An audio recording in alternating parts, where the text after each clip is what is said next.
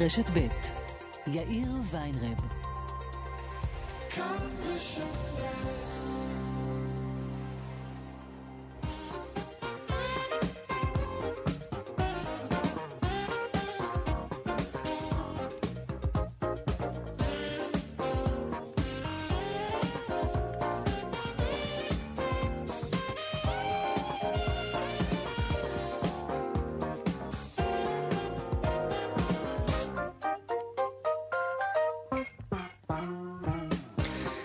קצת אחרי ארבע ועוד חמש דקות, כאן צבע הכסף ברשת ב' יום שני, שלום רב לכם. חברת מודרנה עשתה את זה גם. יש עכשיו שני חיסונים על קו הסיום. ישראל חתומה עם שתי החברות על חוזה אספקה, השאלה היא רק מתי זה יקרה. עוד מעט נרחיב על החיסון של מודרנה, על ההבדלים בינו ובין החיסון של פייזר, ועל ההשפעה של הידיעה הזאת על השווקים ועל המהירות שבה אפשר יהיה מעכשיו לצאת מההגבלות. או שזה בכלל לא קשור בינתיים, כי חיסון, ודאי בכמויות שאנחנו צריכים, לא באמת נמצא בדרך לכאן. זה ייקח עוד קצת זמן. בינתיים צריך פרופורציות, והרבה. וסבלנות כמובן. כאן צבע הכסף, העורך רונן פולק בהפקה סמדר עובד, שמעון דוקרקר על הסיוע בהפקה. טכנאי השידור שלנו היום הוא אריאל מור, הדועל שלנו כסף כרוכית כאן.org.il, אפשר ליצור קשר גם בדף הפייסבוק שלנו כאן ב'. אני יאיר ויינרב, מעכשיו עד חמש, אנחנו מיד מתחילים.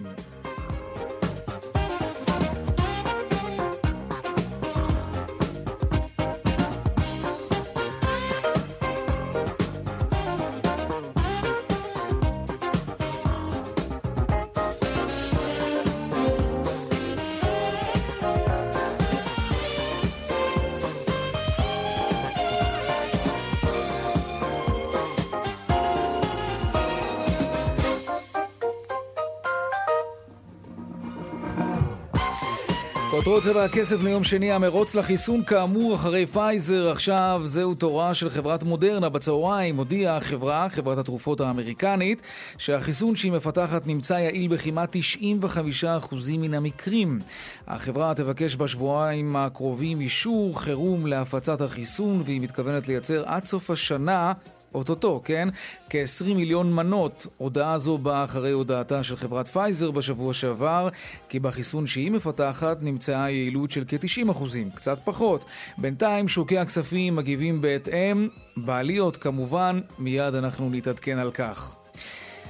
השפעות הקורונה על המשק, התוצר הישראלי זינק ברבע השלישי של השנה כמעט ב-38 אחוזים, כך עולה מנתונים שפרסמה בצהריים הלשכה המרכזית לסטטיסטיקה. שלום ליאל כתבתנו לענייני כלכלה. שלום יאיר, אכן אה, אומדן אה, ראשוני שמפרסמת הלמ"ס לרבעון השלישי של השנה, שהוא אה, בהחלט מעודד, זינוק של 38% בהסתכלות שנתית בתוצר הישראלי. בהסתכלות רבעונית אנחנו מדברים על זינוק, על עלייה של כמעט 8% וחצי, וזה אחרי שברבעון השני של השנה התוצר שלנו התכווץ ב-29%, לא פחות. צריך להגיד, הנתון הזה הוא מעודד, אבל הוא כמובן בהשוואה לרבעון השני שהיה קשה מאוד ושבו באו לידי ביטוי עיקר אה, נזקי הסגר הראשון. הרבעון השלישי התנהל אה, ברובו בסימן של אה, יציאה מהסגר הראשון, של השפעות ההקלות על המשק, ולכן עוד מוקדם...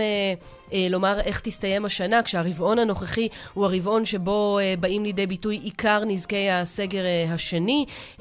עיקר הזינוק נרשם בצריכה הפרטית, היא הביאה לצניחה בתוצר ברבעון השני, כשירדה בכמעט אה, 44 אחוזים, ברבעון השלישי היא עולה ב-42 אחוזים. בהסתכלות שנתית בינתיים של שלושת הרבעונים הראשונים של השנה ביחס לשלושת הרבעונים הראשונים של השנה שעברה, אנחנו רואים ירידה של 3 אחוזים בתוצר. נגיד חברת S&P שאישרה אשררה את דירוג האשראי של ישראל למשל, העריכה בסוף השבוע שהתוצר שלנו יתכווץ ב-4.5% במהלך השנה הנוכחית. כמובן, תלוי כיצד יתנהל הרבעון האחרון של השנה והאם ניגרר לסגר שלישי.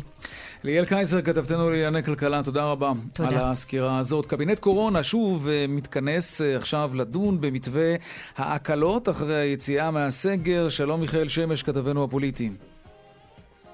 מיכאל שמש, עוד מעט אנחנו נחדש איתו את הקשר.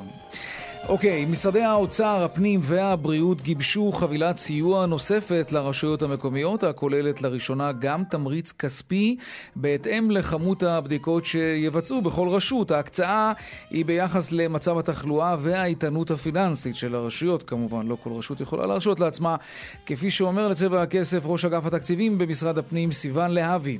לצורך חישוב סכום הזכאות של הרשויות המקומיות, יעביר מגן לישראל למשרד הפנים את נתוני הבדיקות פעמיים בשבוע. לטובת הנושא הוקצו כעשרה מיליון שקלים עד סוף השנה לכלל הרשויות אשר יימצאו זכאיות לקבלת המענק. רוצו להיבדק. כן, רוצו להיבדק. ועוד בצבע הכסף בהמשך על מחאת הקניונים שבינתיים סגורים וכנראה גם יישארו כך, וגם על ההתמכרות שלנו לקניות. מה יוצר אצלנו את הדחף הזה לקנות לפעמים גם מה שאנחנו לא צריכים? לפעמים? לא, יותר, יותר מלפעמים כנראה. והדיווח משוקי הכספים לקראת סוף השעה, אלה הכותרות, כאן צבע הכסף. אנחנו מיד ממשיכים.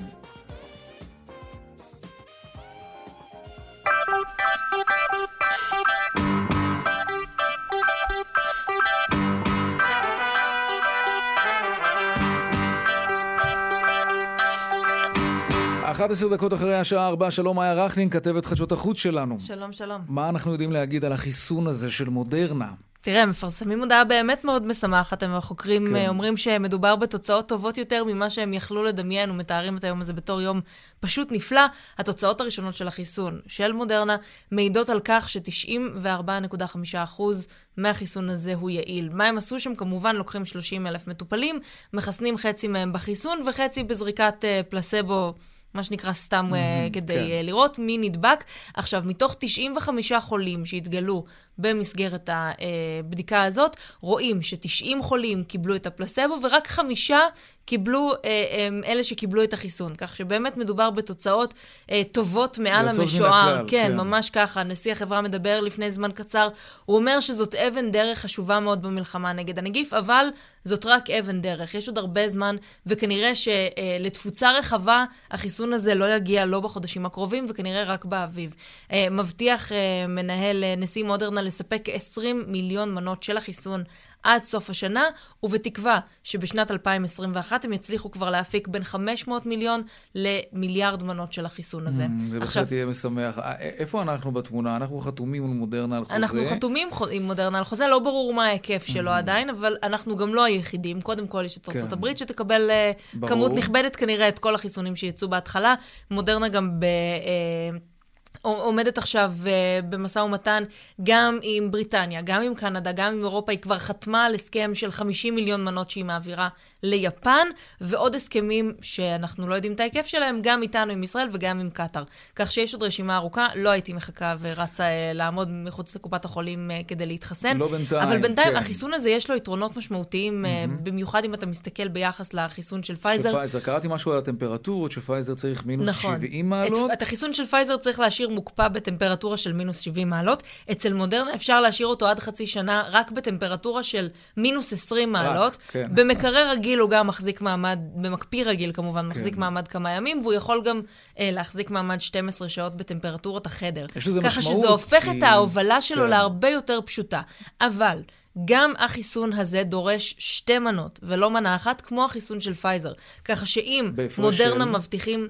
אה, אני לא בטוחה. אבל okay. אני אוקיי. אבדוק לך ואני אגיד לך. כן, כן, אני זוכר שבפייזר נדמה לי 28 ימים בין חיסון לחיסון. אז, אז עכשיו אה, מודרנה כן אה, סיימה את השלב השלישי שלה, או לפחות איפה שהיא נמצאת עכשיו, אחרי חודש, אולי קצת יותר מחודש, כש-25 אלף מתוך ה-30 אלף מטופלים שלה כבר קיבלו כן. את המנה השנייה של mm-hmm. החיסון. אז okay. אוקיי. כנראה שזה קצת פחות, לוקח פחות זמן. אנחנו יודעים לומר מה קורה למשל, איפה זה היה אותה מוטציה שהתגלתה? בפינלנד? בדנמרק. בדנמרק. עם החורפנים. כן, עם החורפנים. אז למשל, החיסון הזה אמור לכסות גם מוטציות של, של הנגיף, לא או שאנחנו עדיין. לא יודעים את זה אנחנו, עדיין? המוטציות האלה הן דבר שחוקרים רק ממש... בשבועות האחרונים עוד לא הצליחו לגלות עליו הרבה. מנסים להבין אה, מה בדיוק, האם הוא חסין, האם אנשים שנדבקים במוטציה הזאת הם מדבקים, האם זה חמור כמו הקורונה.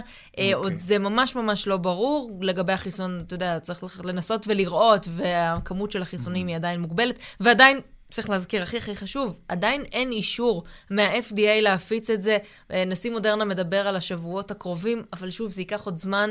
אה, גם זה, גם החיסון של פייזר, אנחנו מתקדמים לשם, אלה חדשות טובות, אבל בינתיים אלה רק חדשות טובות, זה לא חיסון ביד. שיקרה בקרוב, הלוואי. מאיה רכלין, כתבת חדשות החוץ שלנו, תודה רבה. תודה. על הדיווח הזה, ושלום לפרופסור צבי בנטוויץ', ראש המרכז למחלות טרופיות ואיידס. שלום. שלום וברכה.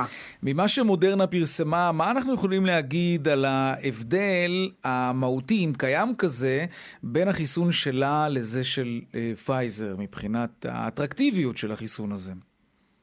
תראה, אני חושב שדווקא ההערה הראשונה שלי היא לגבי, ה, נקרא לזה, האופטימיות או הפסימיות לגבי אה, חיסון, ובוודאי חיסון עם, אה, בדרך הזאת שהיא זהה לדרך של פייזר, של messenger RNA.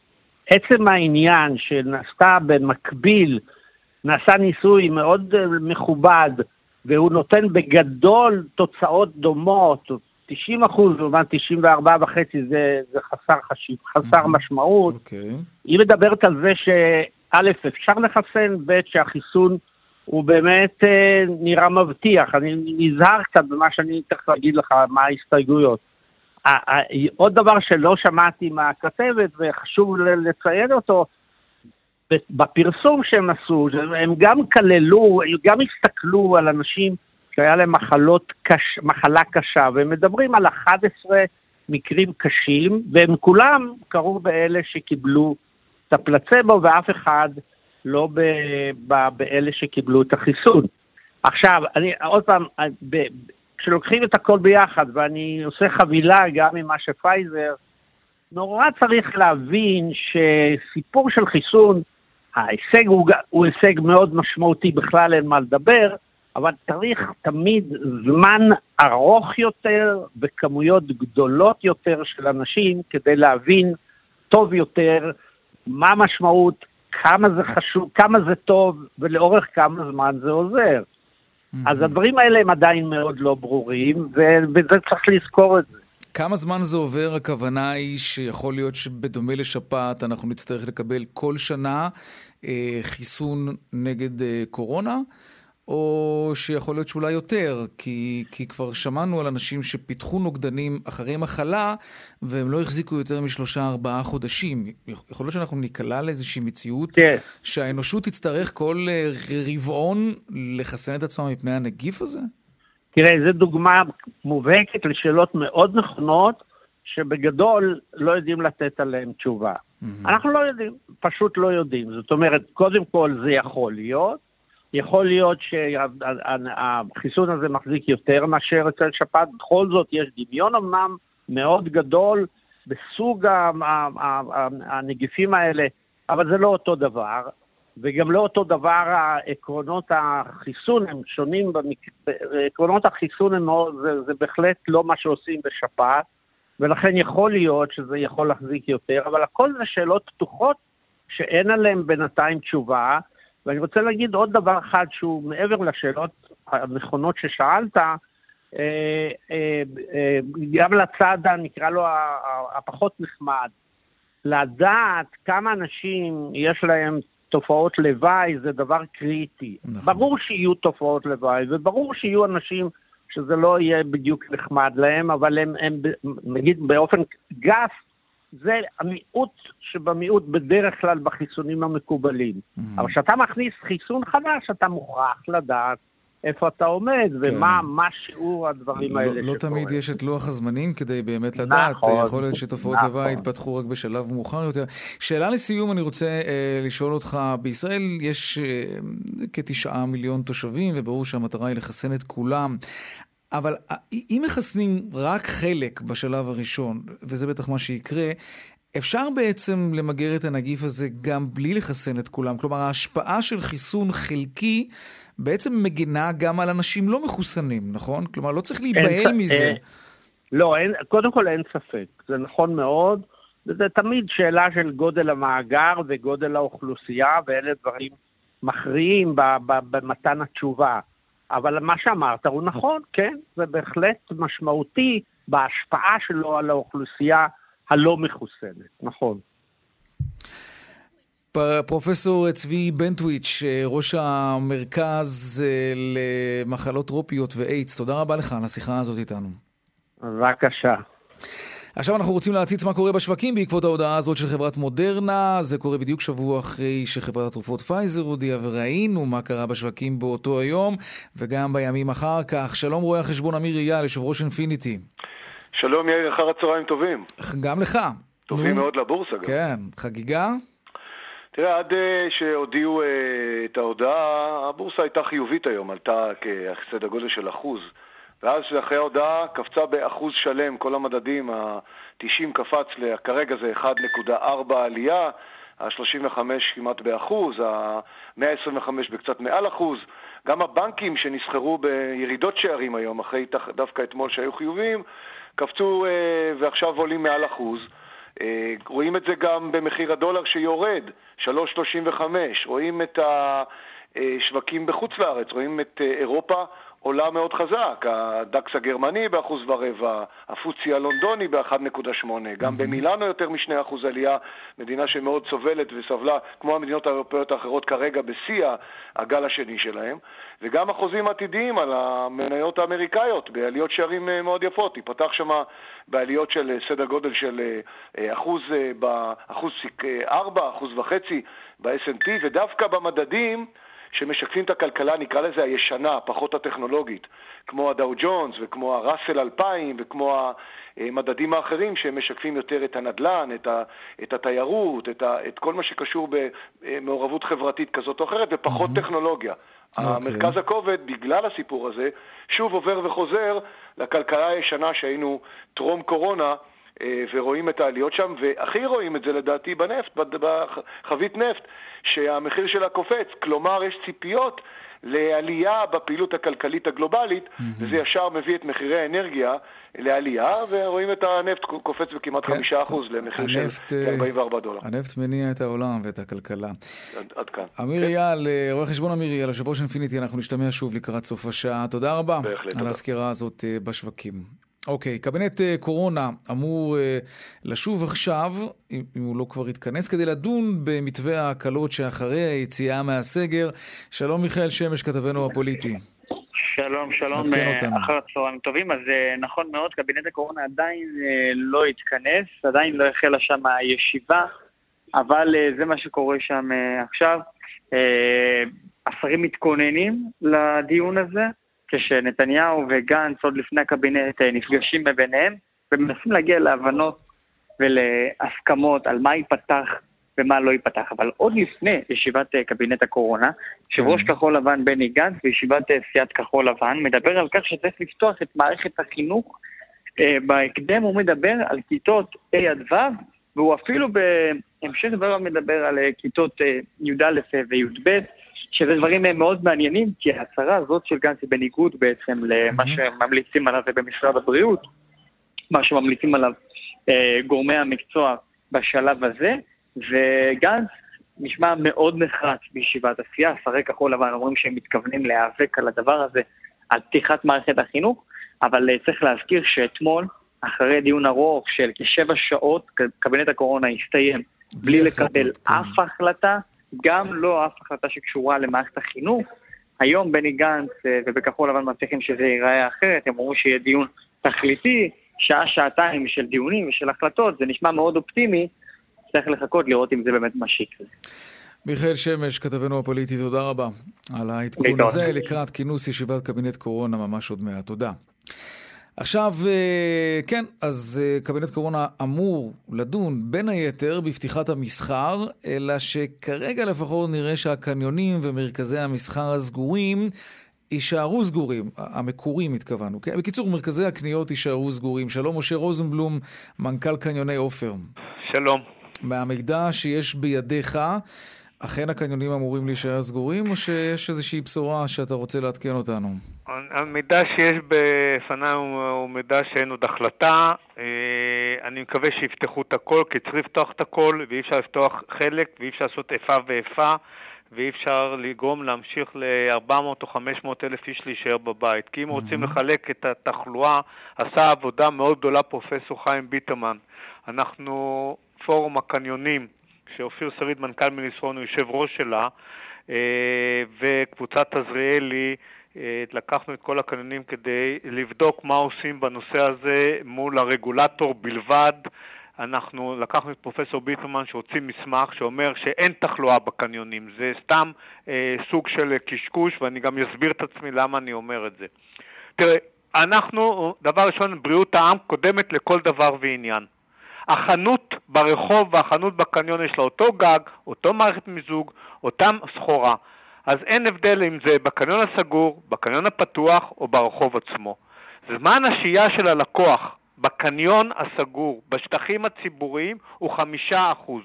בסגר הקודם התבקשנו לשים מערכת ספירת אנשים שנדע כמה אנשים נמצאים כל הזמן, עשינו בדיקה והיום יש לנו תוצאות כמה זמן בן אדם בערך שוהה בקניון, כמה זמן הוא שוהה בשטח הציבורי וכמה זמן הוא שוהה בחנות. ו... עכשיו, בסופר, שהם פתוחים, בסופר פארמים שהם פתוחים, בדרגסטורים, בבי פארם, עשינו בדיקה עם בעלי הרשתות, עם המנכ"לים שלהם, כמה חולים הקופאיות היו שנמצאים כל הזמן עם הלקוחות.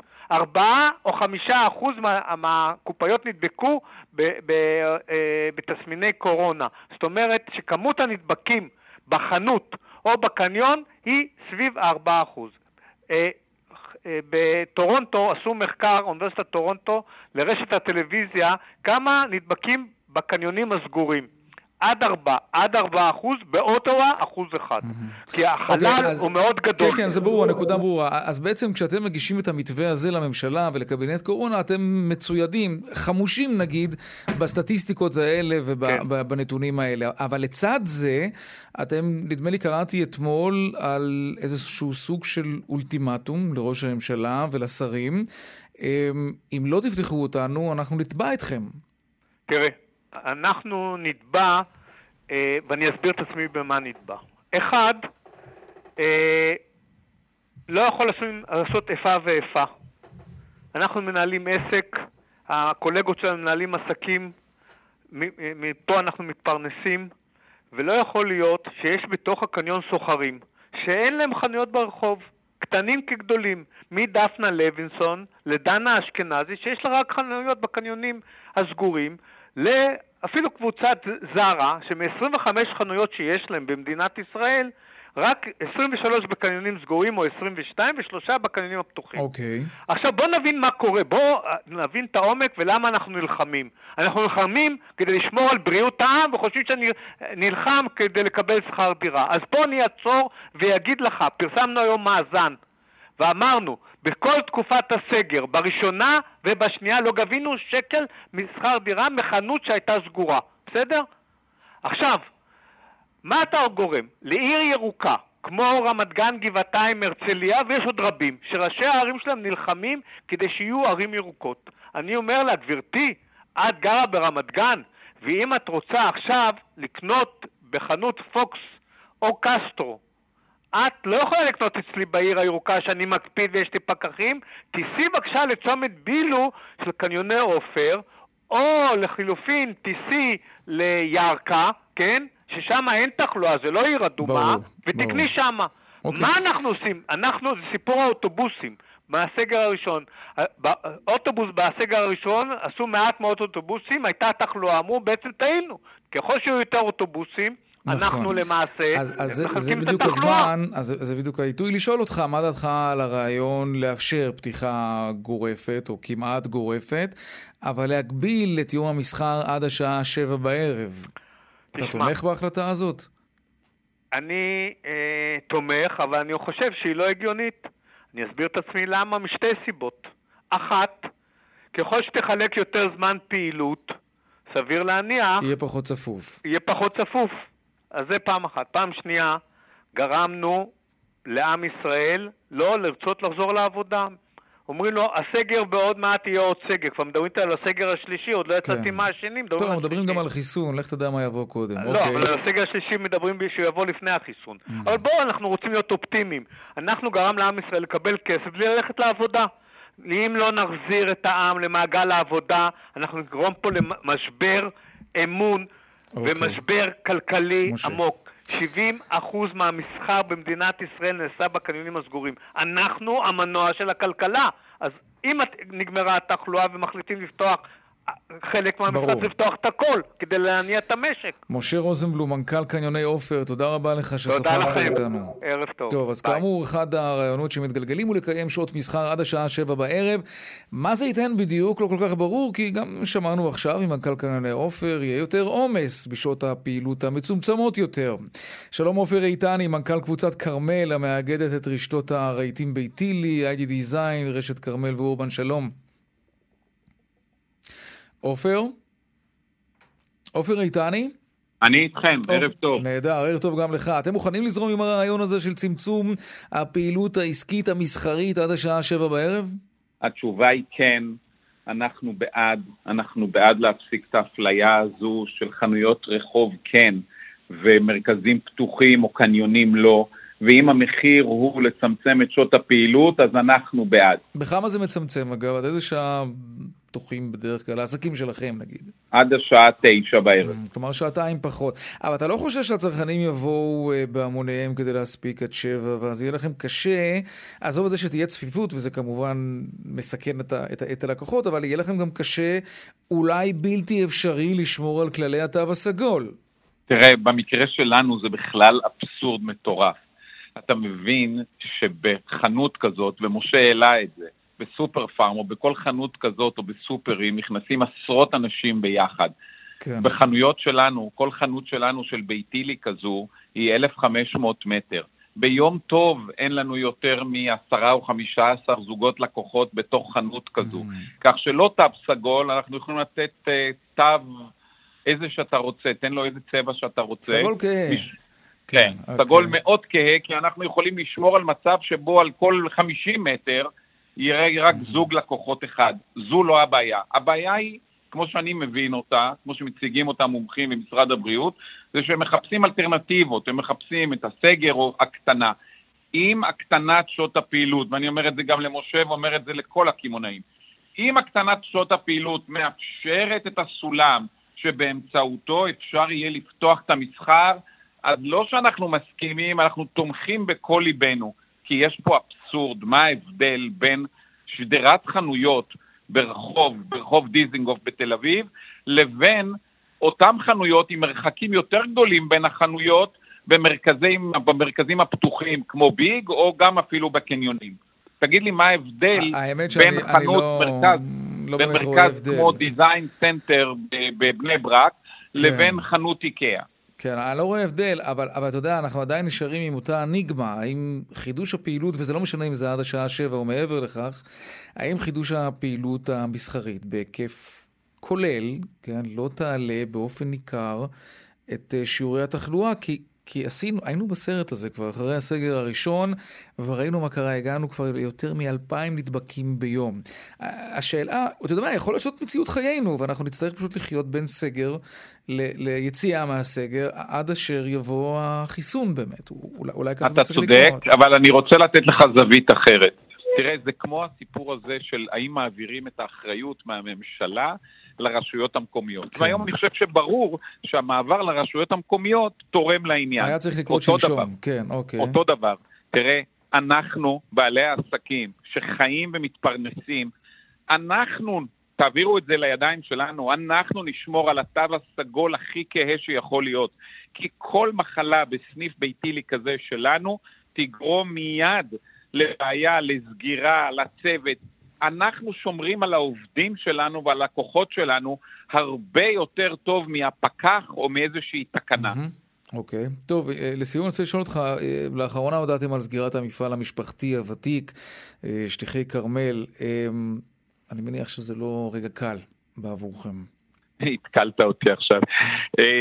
קודם כל זה לא קל, אבל אנחנו מתעסקים עם זה כבר שנתיים לפחות, ובשישה חודשים האחרונים גם פעלנו וכן הלאה, והגענו להסכם. בסופו של תהליך זה כורח מציאות שבו אה, מפעלים מסורתיים שלא יכולים לעבוד כאן בגלל רגולציה ו- ו- ושכר ועלויות, לעומת מתחרים עם עלויות יותר, יותר נמוכות בעולם, יעבירו את הייצור עצמו, אנחנו משאירים פה את מרכז הפיתוח, אנחנו ממשיכים לעבוד, אנחנו נייצר בקבלנות משנה, ואנחנו ממשיכים לעבוד כמובן ברשת המקומית של כרמל בישראל, וגם בייצוא. אנחנו שמרנו לעצמנו על ערוצי הייצוא שלנו.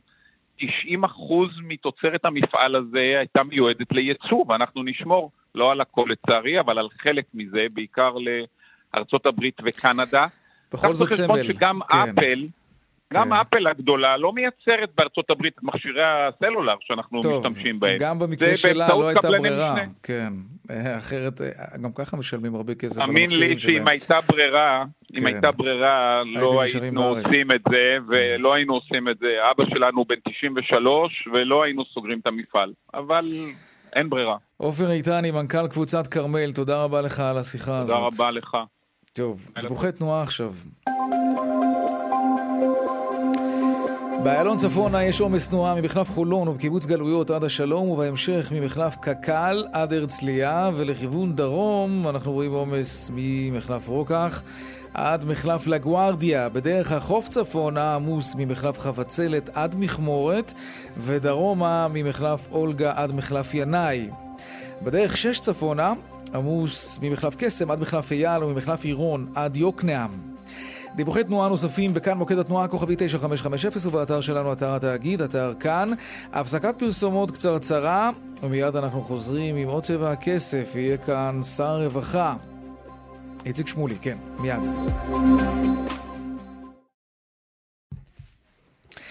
שלושים ותשע דקות אחרי השעה ארבע באולפן יאיר ויינרב, שלום איציק שמולי, שר הרווחה.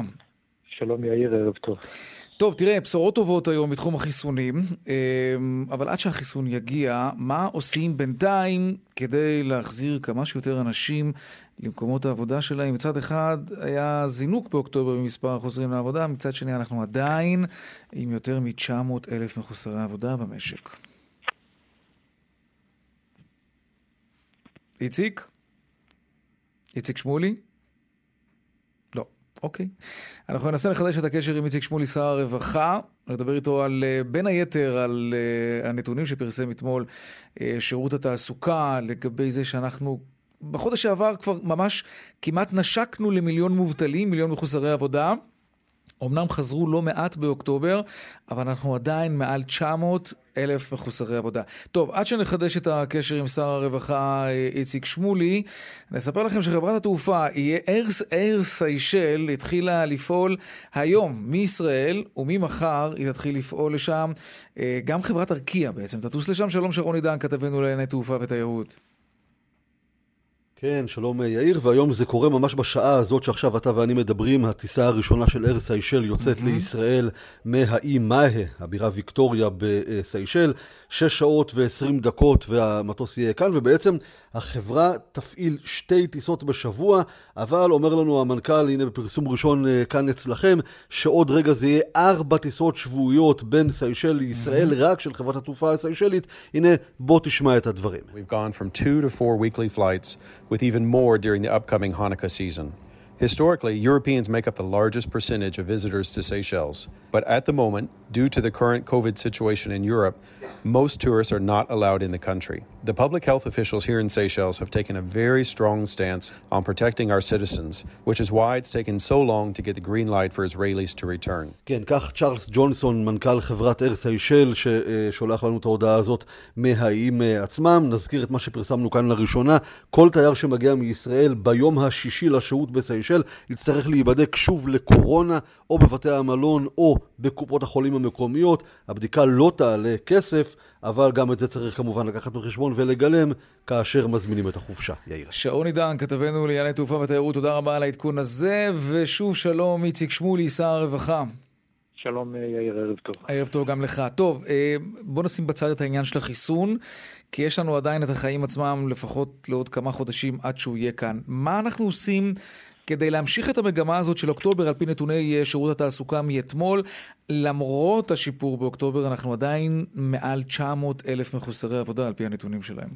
תראה, מה שאנחנו עושים זה בעצם אה, פעולה בשני ממדים, יאיר. בצד ראשון, חייבים להמשיך ולספק רשת ביטחון למי שלא יכול לחזור לעבודה. השבוע, אתמול למעשה, העברנו יחד עם האוצר בוועדת העבודה והרווחה אה, מענק חשוב מאוד למובטלים שנמצאים uh, הרבה זמן באבטלה.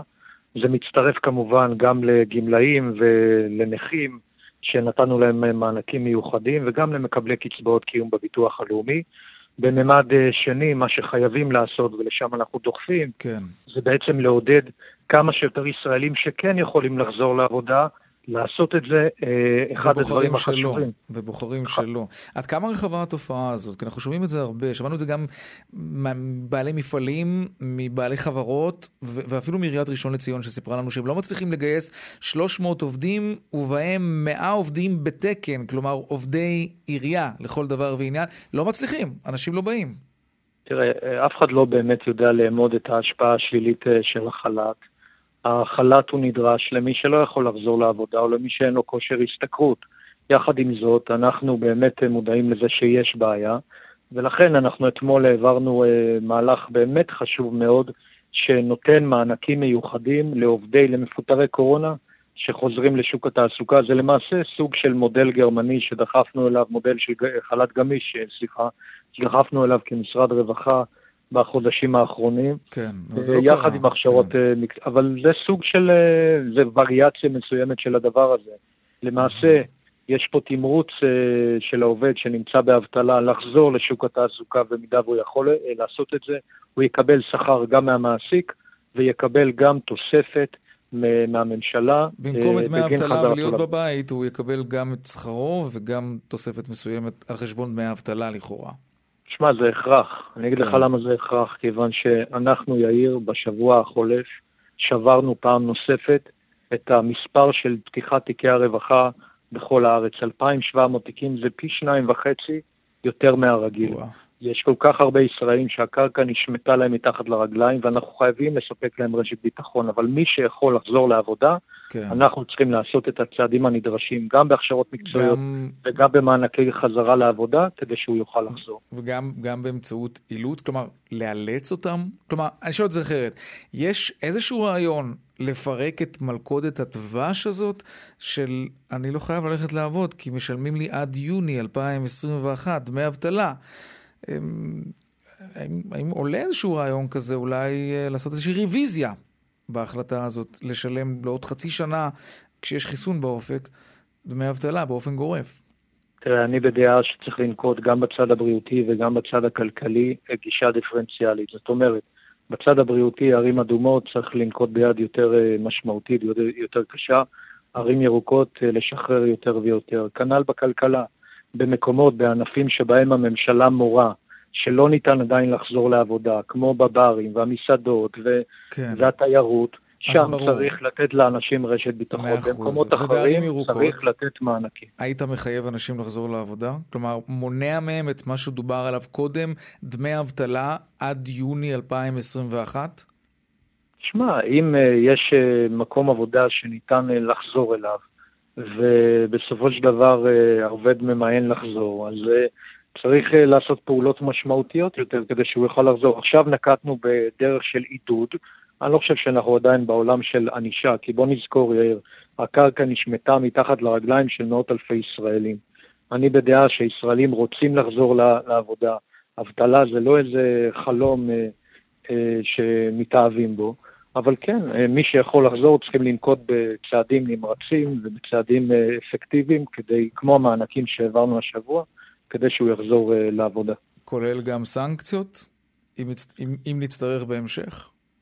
אנחנו עדיין לא בעולם הזה. אני מאמין שכרגע השילוב הנכון הוא שבצד אחד נמשיך לתת רשת ביטחון למי שצריך, מקבלי קצבאות קיום. גם אתה בעצמך אומר שישנן ערים שלא צריך את אותה רשת ביטחון, אנשים כן יכולים לחזור לעבודה. נכון, ואני מאמין מאוד בצעד הזה שאנחנו עשינו השבוע, שייתן אה, תמריץ מאוד משמעותי, mm-hmm. שיכול להגיע לאלפי שקלים בחודש לאותם אנשים שהם מובטלים. אה, ייתן להם תמריץ לחזור לעבודה. Okay. אוקיי. בוא תזכור שגם האופק שיש להם עכשיו כמובטלים זה יוני כן. 2021. בסוף אנשים נכון. צריכים לפרנס את המשפחות שלהם גם מעבר למועד הזה. שר הרווחה והשירותים החברתיים איציק שמולי, תודה רבה על השיחה תודה וערב טוב. דיווחי תנועה עכשיו. בכביש המנהרות מירושלים לגוש עציון עמוס ממחלף רוזמרין לכיוון אל חדר, בדרך אשדוד אשקלון עמוס ממחלף אשדוד עד צומת גן יבנה. דרך תל אביב-אשדוד עמוסה ממחלף השבעה עד מחלף ראשון לציון, עדכוני תנועה נוספים בכאן מוקד התנועה כוכבי 9550 ובאתר שלנו, אתר התאגיד אתר כאן. הפסקת פרסומות קצרה, ומיד אנחנו חוזרים עם העדכון משוקי הכספים, וגם אולי נספיק עוד משהו.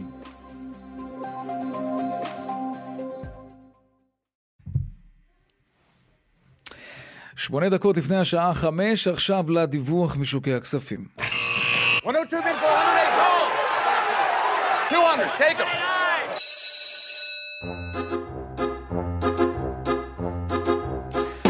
שוב שלום רואה החשבון אמיר אייל, יושב ראש אינפיניטי השקעות. שלום שלום יאיר.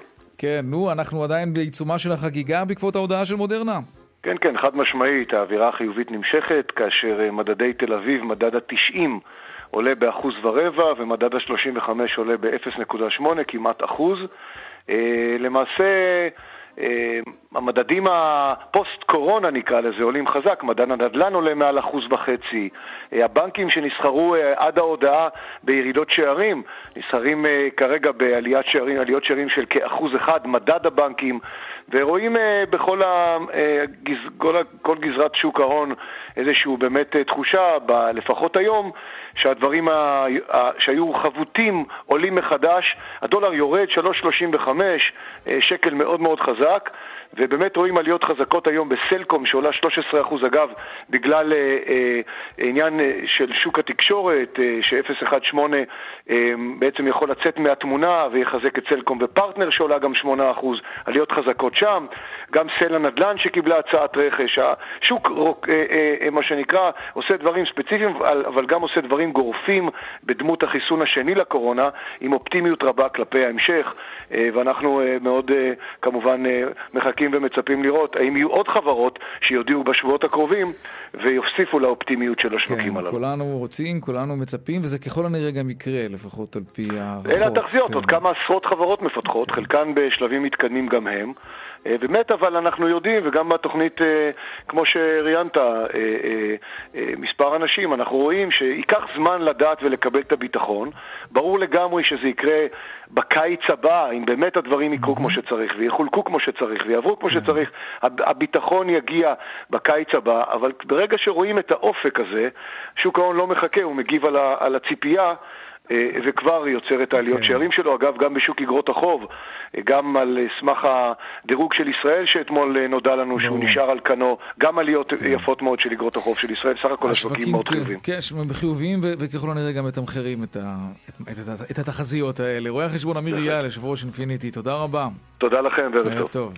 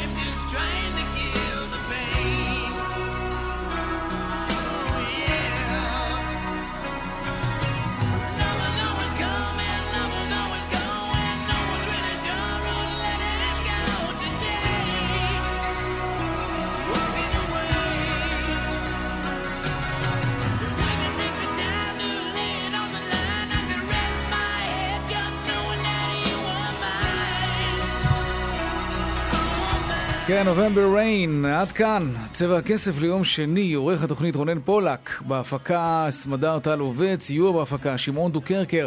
טכנאי השידור שלנו היום הוא אריאל מור, אהוד כהן וחגית אלחייני במוקד התנועה, הדואל שלנו כסף כרוכית כאן.org.il. אפשר להאזין לצבע הכסף ולכל התכנים של כאן רשת ב' ביישומון שלנו וגם באתר כאן, יש שם את כל השידורים החיים וגם את ההקלטות כמובן. מיד אחרינו שלי וגואטה, אני יאיר ויינרב, משתמע כאן שוב מחר, בארבעה אחר הצהריים, ערב טוב ושקט שיהיה נובמבר ריין. שלום שלום.